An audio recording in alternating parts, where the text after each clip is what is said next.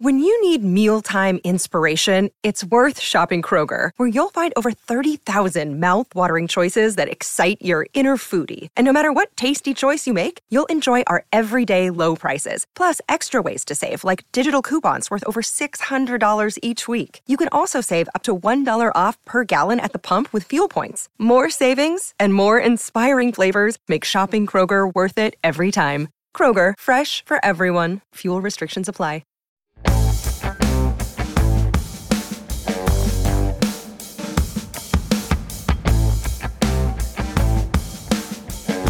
How to find and hit on sleepers. That's what we're going to be talking about this week on Stealing Bananas.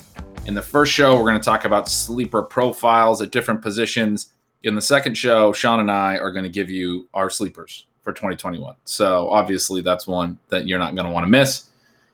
I'm Ben Gretch. You can find me on Twitter at yards per Gretch. You can find uh, my Substack at bengretch.substack.com. And I'm joined as always by Sean Siegele. You can find all of his work at Rotoviz. He is the master of the sleeper. He's the guy that I know from from our just our you know four five I guess now six years of knowing each other. You were on Davante Adams the year he broke out in year three, and everyone was over him. You're on Tyler Boyd when he broke out. You were on Chris Carson when he broke out. Uh, there's so many running backs that you've been on that are just completely forgotten about players. It, it's just crazy to me how many forgotten about players you've nailed. And we're going to talk about what you look for and why you're so good at that. And we're going to focus mostly on running back and receiver, especially in this show one. Uh, I think just really briefly, quarterback. We we know that that late round quarterbacks you're looking for rushing upside, but that has really been baked into the market in 2021 ever since sort of Lamar Jackson proved the efficacy of that. There's you know, the, the way that I think about late round QBs and sleeper QBs is that they're going to have to have efficiency booms if they don't really run a lot. And a lot of the ones in drafts in the later rounds this year aren't big runners. There's a couple maybe we could talk about eh, in show two, but you're going to have to have big efficiency booms. So I think about, okay, well, what teams could be really good? You know, what teams can take this step forward? I know you have a couple in, in mind there as well, but we'll, we'll talk about those specific players next next show. Not really a one that we want to hit on a ton Tight end, there's you know maybe a little bit more to talk about, but let's start with running back because I think you know first of all you're the zero RB guy. You you, you have the the zero RB targets list. I can't wait for that. That's got to be coming pretty soon in these next couple of weeks. Every year, absolute can't miss, must read article. Um, so anyone who's not yet subscribed to Rotoviz, you definitely have to get subscribed for that what is it about running backs that you look at that helps you identify those candidates in the in the double digit rounds? I think one of the keys is that we know we're looking for several different types of profiles, all of which can do different things. We don't want to look at running back as just one guy. It's not just the 230 pound, you know, get that red zone touch. It's not just the tiny receiver. It's not just the guy who is a little bit smaller, but could be the all around back like a Jamaal Charles, like a Chris Johnson, someone who can fly. But we want to have exposure to some of those profiles at prices that work for those guys. And then within that overall concept, we want to have players who are productive, right? We see this all the time where these guys were really good in college, and then for whatever reason, the NFL doesn't like them. They get backburnered. So many of them still fight through because a good player is a good player. A guy who dominates in college, not all of those guys are going to dominate in the NFL, not even the first round picks. And when we see these big time guys who come in and struggle, but it does give you a great chance compared to players who were struggling already at the college level, struggling to separate. And so when you see a Myles Gaskin, when you see a Phillip Lindsay, when you see a James Robinson, and these were guys who were dynamic and came into the NFL with much better profiles than they were given credit for. One of the things I like to do, Ben, we have a great tool on the site called the Running Back Prospect Lab. It lets you deal with real players, it lets you deal with hypothetical players. You can put in player uh, profiles and specific numbers on all of these different stats, metrics, age, you know, weight, production, and look at how they project to the NFL. You can do it with draft position, you can do it without draft position. We know that draft position is a huge predictor of fantasy points, especially early on, because it's a great proxy for opportunity. We know these guys selected in rounds one, rounds two are going to get a chance. Their team has said already, you're, you're going to play, right? But guys later on can also be interesting. I like to look at these numbers without draft position and see who really pops because when we're talking about sleepers as opposed to you know automatic early picks, those are the guys who who stand out. So last year, for example, early on in the offseason, you know, wrote an article talking about how Darrynton Evans and James Robinson had similar scores to Clyde Edwards-Helaire. Now, one of those guys ended up going in the first round. A couple of them ended up going much later or not at all. But with Robinson, we already see this massive season. He was one of the best running backs in the NFL last year, not just among sleepers and not just about rookies, but everybody, right? And then Evans has all of these different problems. The hamstring misses most of the season. He was going to be behind Derrick Henry anyway, so he gets forgotten a little bit. But we have guys with profiles that can probably play. We know it's not going to always work out. But when you see the Gaskin, when you see the Lindsay, when you see the Robinson, you want to have some exposure to those guys especially when they start generating some buzz in camp, which is one of the things that we also saw with Lindsay. If you have a guy like Lindsay who had a backfield dominator rating of 96% and led his class, is also fast, and then immediately starts to look good in camp, I mean, you have to have ownership. You have to have shares of these guys and be following them very closely. They've already demonstrated that they can do it, right? So I mentioned the backfield dominator rating there, Ben. Uh, you know, it's one of the kind of stats that we've liked here at RotoViz, and it's especially helpful for these late round guys. It's maybe less of an element for you know players at Georgia or Alabama who are then going to go in round one, round two. But when you're trying to find sleepers, this backfield dominator rating can be very helpful. A stat that sort of started with Ryan Rouillard and Matthew Freedman, Jordan Hoover a long time ago, and then Blair Andrews has done a lot with it recently. So uh, that's something else where we're looking at production for these guys. And then if you get athleticism, that's a bonus. I mean, the whole concept, like we talk about this with wide receivers, production begets production, and people miss it with running back. For a long time, it was running back. We're just looking at athletic profiles. Um, that is, I mean, that, that's been very profitable for you, I know, and and just in general. I mean, you mentioned Gaskin, you mentioned some of these guys that, you know, Gaskin was a four year starter at, at University of Washington comes out of nowhere as a seventh rounder, but it it makes some sense when you work backward and you're saying, oh, well, these are the types of guys we should target. There's a guy in this class that is almost as forgotten about as Gaskin, and a guy in the last class last year, very similar, that that show up very well in in this metric. And I have made sure to have exposure to both in Dynasty. Neither has done anything yet, and neither is really expected to. Their last round picks this year. But the guy in this class, especially, I know you really like. We'll talk about him on on on show two. Um, but I, I just wanted to throw in AJ Dillon too here. Like it's a reason that I'm really high on AJ Dillon. It's something that um, I kind of glossed over when when doing a a little a little soliloquy about Dillon a couple of weeks ago. But he dominated it at Boston College, and there's a lot of reason to expect that he could handle a big workload. And so that's certainly part of what I'm thinking about with a guy like him. That if Aaron Jones goes down, I, I, think he's very capable of handling 20 plus carries. We showed that all throughout college. And it's just something that it, it's so interesting with the running backs that we used to, I think, think, or, or maybe you didn't. I, I know I had this issue, and I know that the community has had this issue where we used to think that too many college touches meant these guys have more wear on their tires than than we wanted we, we want. And I, I like to now think about it as like being a workhorse in college is a skill, showing the ability to hold up in a long season and not get injured and handle a bunch of carries and a bunch of, of hits and have a team that is designing their offense around that exact idea that they're going to continue to give you the ball over and over and over again. That's the way that they want to win. And they trust that, you know, you're going to continue to answer the bell and, and, and carry the ball 20, 25. Some of these college backs are carrying it 30 times a game. That is something that is a positive. I mean, Jonathan Taylor was getting knocked knocked for that a little bit last year this guy had so many carries in college and this and that. And it's like, no, that's actually a good thing. Look at what he held up to. Look how productive he was. Some of these guys are just, you know, built differently. Maybe it's a, a sign of their their workout regimen, their diet. Who knows? Who knows where what what the signal is? But um, I think they're they're when they show the ability to handle this, then we see that they can also do it at the NFL level, right?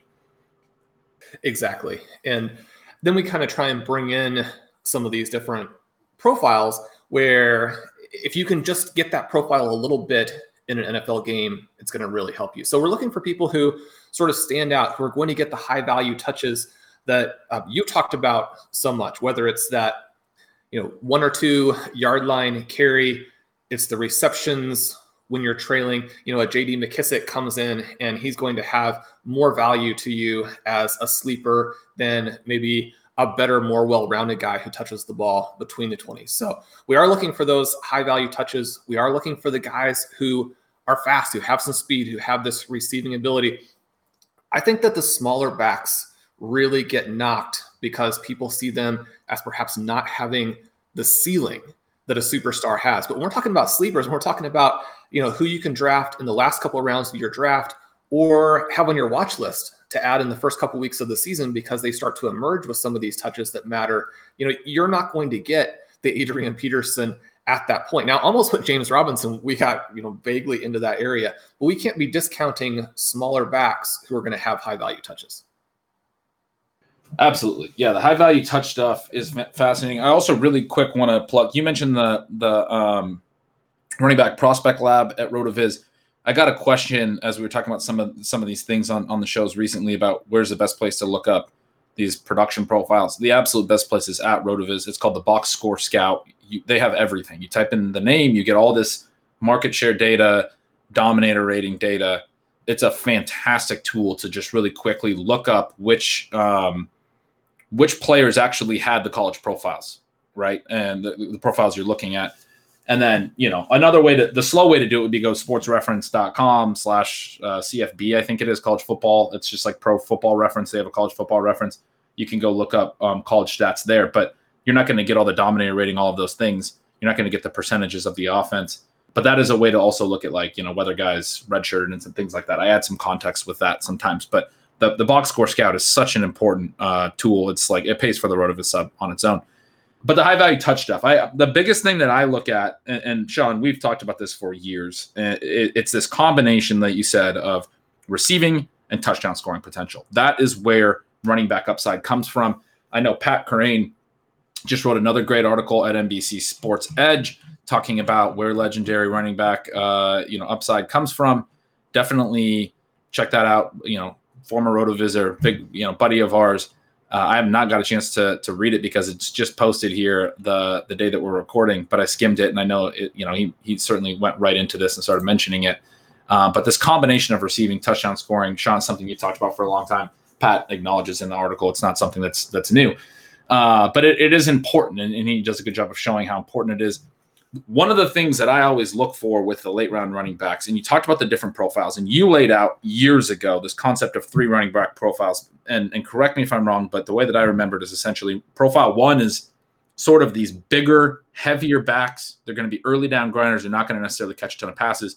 And profile three is going to be a lot of lighter pass catching backs. So, you know, the Gio Bernard, uh, Gio Bernard is actually maybe more of a, a, a profile two guy, guys, a little bit bigger, but he's still pretty small. Nyheim Hines is maybe a better example uh, of a pure profile three back. And then profile two is sort of the balance that we're looking for with the elite, elite upside. The guy that is big enough, but also catches passes and can do both. So it's important when we talk about the, the upside of receiving that you understand that profile three backs are different. Guys like Nyheim Hines don't have necessarily the same upside as guys that you know we would consider more like profile two backs. There's a there's a point there with that differential between those two different types of of running back and but once you've sort of figured out that gap, the profile two backs that are going to have receiving potential, those are like the absolute best targets. They have the potential in the later rounds to at least catch some passes and have some standalone value. But then if an injury occurs, those are the guys that then fall into a major rushing workload, right? On top of it. And then all of a sudden they're the three down back. They have everything. They have the touchdown potential. It's a big reason why Kareem Hunt has been one of the highest drafted number two running backs in fantasy for several years. It is, you know, exact reason that the Devonta Freeman back in 2015 ended up as the RB1 out of those middle rounds. There was a, you know, a lot of injuries at the top. Freeman was going to be the pass catcher alongside Tevin Coleman as a rookie who was this upside rookie that was going to be the early down back. Coleman gets hurt right away. Freeman falls into the rushing work, the three down work, and is so good that he just never gives it back and has a fantastic 2015 season those are the guys that we're sort of trying to look for. Uh, David Johnson as a rookie caught a ton of passes, only got I think like 125 carries. Year two, we see him absolutely explode. There are so many examples of the receiving being there, but the guy also has some decent size and the ability to also handle the rushing work that you can then fall out of these ambiguous backfields when an injury occurs. It, it, it kind of concentrates and, and you are you want to be targeting the one that has the receiving first because they can they can then be the one that when it when it concentrates has the absolute massive upside. We've seen a little bit with the very best running backs recently, where you have guys like Christian McCaffrey and Alvin Kamara, uh, even on sort of the small, really profile three side of it, even uh, in Austin Ekeler, where you have this elite receiving value. And then certainly when you add the rushing on, then that's when you start to get in the 300 plus, you know, start to tap into that potentially 400 plus scoring range, which uh, you and I think, and not everybody agrees. There, there are some other possible ways that maybe you can do it. You have to get up into this 300, 350, 400 range for backs to really be justifiable selections in rounds one, round two, which then again, that makes it very important for us to understand some of the sleeper profiles a little bit better and make sure we're continually filling back the tail end of our roster with these guys who could score points, could have the one week here and there that they do have value because you know if you follow our recommendations from the zero running back series running back sleepers then become very very important. And so understanding the player's role and then understanding the news what's happening we do the zero rb report weekly at rotoviz kind of going over rushing expected points receiving expected points how the workloads for running backs translate into actual fantasy production what you should be looking for you know what kinds of moves might uh, be available to you a week in the future two weeks in the future or even just how you need to be aware of playing it now. And again I, I like this element of being able to translate it directly into fantasy production especially at the running back position. It's very easy once you start to think in terms of expected points to be able to conceptualize what a runner is doing on the field and what that means fantasy wise then take us into wide receivers a little bit and how some of this translates to receiver. Receiver is a little bit different because the sleeper receivers maybe are not as valuable for fantasy. Their production doesn't play as well if we're trying to dominate the flex. But that doesn't mean that we should ignore wide receivers who come out of nowhere and score a lot of points. Or even if we have injuries, we have a bye week that we have to address. You know, you want to have good players in those spots. Yeah, definitely. And uh, I'm actually gonna jump into that uh, right after the break. We're gonna we're gonna take a quick break. That's that's the uh, the the collective groan you're hearing of all of our listeners at the same time. But we'll we'll get back to wide receivers in just a moment. When you drive a vehicle so reliable it's backed by a 10 year, 100,000 mile limited warranty, you stop thinking about what you can't do start doing what you never thought possible. Visit your local Kia dealer today to see what you're capable of in a vehicle that inspires confidence around every corner. Kia, movement that inspires. Call 800 333 4KIA for details. Always drive safely. Limited inventory available. Warranties include 10 year 100,000 mile powertrain and 5 year 60,000 mile basic. Warranties are limited. See retailer for details. All right. So you were asking about wide receivers and the slight difference. And the biggest thing that I think about with receivers, people love to talk about how deep they are. In the you were sort of hitting on this before the break, but the in the later rounds, that's where I like the way that I think about it. That's where wide receiver is deep. A lot of those picks in the later rounds are more or less replaceable players. They're, they're a lot of the guys that start to go. I, have been hammering Russell Gage all year, uh, all off season, but he's one of the guys that's getting pushed up I don't think he has legitimate upside. I think what Russell Gage can give you on a weekly level can be found on the waiver wire almost every week. What can't be found in any league is the elite wide receiver upside, and that tends to always come from the single digit rounds. There are definitely examples like Justin Jefferson, and there are examples. Uh, Robbie Anderson is sort of a, a an anomaly last year, and he, he really didn't even have that high of a ceiling. But it was a, a really interesting veteran um, from the later rounds it was it was a huge hit. So I, am sure some people immediately think of those two names when I when I say that. But I'm not saying never to draft the later receivers, but it is very important to be careful about your late round receiver selections that that they have the ability to be absolutely phenomenal in a way that they essentially should have been going in in the top you know single digit rounds. It's a lot harder at receiver than it is at running back. At running back one of the big things that can happen is injuries can open up opportunity. Opportunity can be more concentrated to that position. Obviously, sometimes there's only one running back in a in a backfield. Sometimes there's a couple. Obviously, at wide receiver, there's several, right? And so when when a number one wide receiver goes down, the number two steps up, the number three steps up, and the number four steps up. Not some guy out of the 15th round jumping up into to top 20 value. There's very few situations at wide receiver where something like that can happen. And so I think it's really important to sort of keep that in mind. What I look for in the late rounds at receiver, volume is a huge deal, and earning targets is an important element. And, and so I'm looking at targets per run. I talk a lot about the ability to actually earn volume at a high level is so important. That's what we saw immediately out of Justin Jefferson. He was also very efficient, but he earned volume in a way that no one really expected. I, I shouldn't say no one. A lot of RotoViz readers, writers were, were talking about uh, Justin Jefferson's ceiling, but uh, there's a reason he was going late, right? It, it, was a rookie, and there's some uncertainty, and he hit on that ceiling upside. And so, yeah, late round receiver. One big element of is it is it a young player that we don't know how good they are yet, and then and then Robbie Anderson is just sort of the veteran example of that same thing, where he was able to to earn a ton of volume that we didn't really expect. He was in a completely different role. It was a, it was again sort of an anomalous situation. But for me, it's with late round receivers, it's it's basically young players that could be absolutely explosive, that could be very great, and they have to have this production profile. We know that's very important to receiver, even more important than than running back. Or it's guys that, for whatever reason, have the potential to just really dominate targets. And I think that's a, a pretty interesting element of this as well. It is. You mentioned that it's harder for the wide receivers to really come in and dominate in a way that's meaningful that contributes to your fantasy team. Uh, before we started, I pulled up the win rates in our Best Ball Win Rate Explorer for the last six seasons to see how many sleepers are really making an impact. And if we look at non rookies, because rookies in a lot of ways are not exactly sleepers, they're just guys we thought were going to take a little bit longer to make that level of impact. There have been 20 guys in the last six years who were drafted outside the first 100 picks scored at least 150 points and posted a win rate above 15%. So that's not a huge number. And yet at the same time, it is a number that you know we want to have some exposure to. If you're on those guys, then it will help you.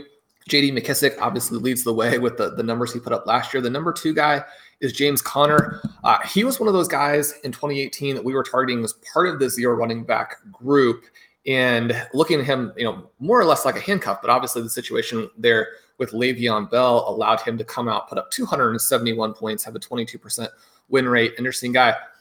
The receivers, we don't see as many, but a couple of interesting names do pop up. Doug Baldwin in 2015, just short of 260 points. We have Adam Thielen in 2017, 231 points. Both of those guys making a big impact. And Ben, I think kind of interesting in that those are guys who fought, stuck around. You've mentioned in the past, Barry, uh, nice to be the the breakout series that I write every season and look at you know year one, two, three, four, five, the differences in those players. And one of the interesting things that we do see is that the breakouts have a different profile. And guys who are breaking out in year five tend to come from this group where you had to fight to stick in the NFL. And in some cases, even you fought, you stuck around. When you were able to get out, go to a different team, you made an impact that way. So we do have some guys from this group Emmanuel Sanders, Doug Baldwin, Thielen, uh, Julian Edelman. We have some fifth year players like that who come out of nowhere at wide receiver. I think that's an interesting element. I did do the fifth year breakout article recently. Uh, one of the things that's tricky maybe this season is that there aren't a lot of great prospects for targeting the fifth year guys on the move or otherwise. Corey Davis, Mike Williams still trying to break out as first round picks, which we know is hard. You, have really had your chance to show what you can do when you're drafted that early. Then, what are some of the other things that we want to know about these sleeper wide receivers? We talked a little bit before the show about following the news. We do know that injuries can come into play and so it's a huge impact at running back. At wide receiver, it tends to benefit the stars, right? So instead of saying, okay, well, now here's another guy who can play, we see the star have a big jump in his market share. And then as a result, that person goes on to a league winning season, is maybe overdrafted a little bit the next year. But maybe there are some situations, and especially this year, you know, we'll talk about New Orleans with our guest uh, later in the week. But looking at some of these guys who break out, I have another group of breakouts I want to talk about in a moment. But do you have some things that you're looking for from a profile perspective from wide receivers? I think back again to this dynasty sleeper column that I've written, and not even exactly sleepers, but this idea of reselecting the last seven rookie drafts, trying to figure out well who jumped up into the first couple rounds, who now are the players that several years later, if we did the draft again, we'd be looking at say, yeah, I, I should have had that guy. One of the things that's interesting at both the running back and the wide receiver position is that we see elite producers move in and we see special athletes move in, but we don't see guys who don't have special traits. That was one of the things about the running back profiles as well the profile one, profile two, profile three. Each one of those groups, the guys within it, the people that I suggested we should be targeting at different price levels, had some special traits. Uh, there are a lot of guys who are drafted in rounds four through seven that we kind of scratch our heads at every year because they don't have special traits, whereas some players with special traits do go undrafted. Yeah, you mentioned, and, and we should have hit on that probably before the break. We're towards the end of the episode, but this is one of the most important parts of this. That that you mentioned two pieces of research that you've done that I that I weigh very heavily, and I just sort of tail you on, which uh, I have no shame admitting. I think most of our listeners are are familiar with tailing Sean Siegele on on some concepts. That one is is the huge one that we probably should have mentioned right at the top. That you showed that a lot of these guys, even if they take some time, they have something in their profile that is unique. They're either dominant producers or they're incredibly athletic. They're the Chase Claypool types who wasn't necessarily a great producer, but was someone else you were on for those reasons, for his insane athleticism. That I always keep in mind. It can't just be a guy like Russell Gage, right? like that's that's why I'm hammering so hard this Russell Gage situation he doesn't necessarily have dominant athleticism. I think he has some like decent jump numbers or things, but he's not like a freak athlete by any means. And he has like almost no production to speak of. His his profile's a little bit interesting because he played cornerback some at college. So like maybe you could make some excuses for him, but ultimately he doesn't have anything very special on his profile. And the only reason he gets drafted very high is is because of this expected volume and all those things, which targets are earned. And and he hasn't done a decent job of earning targets at times in his career, but it's it's just decent and he hasn't been efficient. And so that's another thing I would add is with young players, I want to see at least the ability to be efficient past the target point. So like yards per target, catch rate, you know, the ability to actually turn passes thrown to you into a lot of yards. It's not just volume dependent. Uh, and then also obviously efficient in terms of targets per route run, drawing targets on your routes. Gage ran a ton of routes last year. His targets per route run were okay, especially uh, not great, I would say, especially when you consider that you know Julio was out and there was basically no one else there. So that's an example of not having the traits, right? Not having really anything in the profile that says this guy has the ability to be a star. If he becomes a star, it will be a huge anomaly. It will not be the type of thing that we see. And so, and that work you did was was so incredible. The second part that you mentioned re- really briefly was the the breakout series where you showed and it's so intuitive and so smart. It's my favorite type of deep analysis that it fits everything that we know. We know that draft capital matters a ton because those players, the, the people who made those selections are also the ones that are doling out playing time. That's a, a fantasy douche quote. He used to love to say it exactly that way. And, I, I, even remember I always use the word doling out playing time. I just, it, uh, it always cracked me up for whatever reason. The people making the selections are doling out playing time. They are invested in these high draft picks. They're going to give them opportunities and so if they're going to break out, if those players are good enough to do it at the NFL level, we should know pretty quick. And your work has shown that we tend to. If they don't break out early, they don't tend to break out late. Meanwhile, you mentioned those other players, those Adam Thielens, those Doug Baldwins, they're later picks that to stick around a little bit before they get they really get this opportunity. Even Stefon Diggs could be thrown in there. He was great right away, and he was very good for several years with Minnesota, but Minnesota never knew what they had. Buffalo came in and said, We're going to give you a first round pick and three other picks or whatever it was, ton of draft capital because we think he is an elite number one wide receiver and we're going to treat him that way. And that's part of what happens with some of these later round picks is teams stick with what they their initial evaluation against all evidence over multiple years. And that's that was again, I think the the major mistake that Minnesota made with Stefon Diggs. Uh, you can only criticize them so much because they turned around and drafted Justin Jefferson and, and everything worked out on their end as far as Stefon Diggs' career is concerned, part of the reason it might have taken so long for him to break out and it required a team change was finally a different team saw, you know, what he really was. It takes time for these later round picks to actually get there. And so there's some interesting players that have have slowly built that I think could be really great picks in the later rounds this year. And I'm really excited to get into some of them in, in, in show two. But that is such an important point uh, and is is uh, it makes so much sense based on what we know. So Ben, we have to wrap up our episode here so we can get to recording the specific guys, the names that everybody wants to hear. Did you want to throw anything in about tight end before we sign off, or are we going to give our tight end sleepers in in show two? I, I think, yeah, I, I, think we can we can do it. I guess really quickly here, but athleticism matters. You know, uh, efficiency matters more at the tight end position. Certainly, an ability to dominate targets would matter too, but that tends to be baked in. You know, guys that actually have real profiles at tight end tend to be valued in fantasy touchdown potential goes along with the athleticism. You've shown that across positions. Uh, one thing at, at, tight end that is like the only position that I that I care about. Eh, maybe not. That's not entirely true because running back is true to a degree, especially in the later rounds. But offensive context can dictate a lot. Situation can dictate a lot. You know, we look at Logan Thomas. He didn't really have a lot on his profile other than yeah, he's a decent athlete. But the offensive context last year was really important for him. That is a, uh, something that I'm certainly considering. I'm more willing to be like, okay, roll. You know, the Russell Gage of tight ends might be interesting. Somebody who actually has the potential to have a lot of targets because we just don't see a ton of tight ends that, that can have a lot of targets and, and have the potential for a huge role like that. So some of those elements that are a little bit things that we say to avoid at other positions, I think are a little bit more open uh, for consideration at tight end, basically. Well, I have a lot of Logan Thomas on my dynasty teams. I had Logan Thomas on a couple of my key main event teams last year. I'm drafting Logan Thomas right now. And I'm doing all of that because at this time last season, Ben was telling me to draft him. If not for Ben, I would not have all the Logan Thomas. So I'm excited to hear who his tight end sleepers are in show two. That's going to do it for today's episode of Stealing Bananas. I'm Shawn Siegele, and with me is Ben Gretch, whom you can follow at Yards Per Gretch.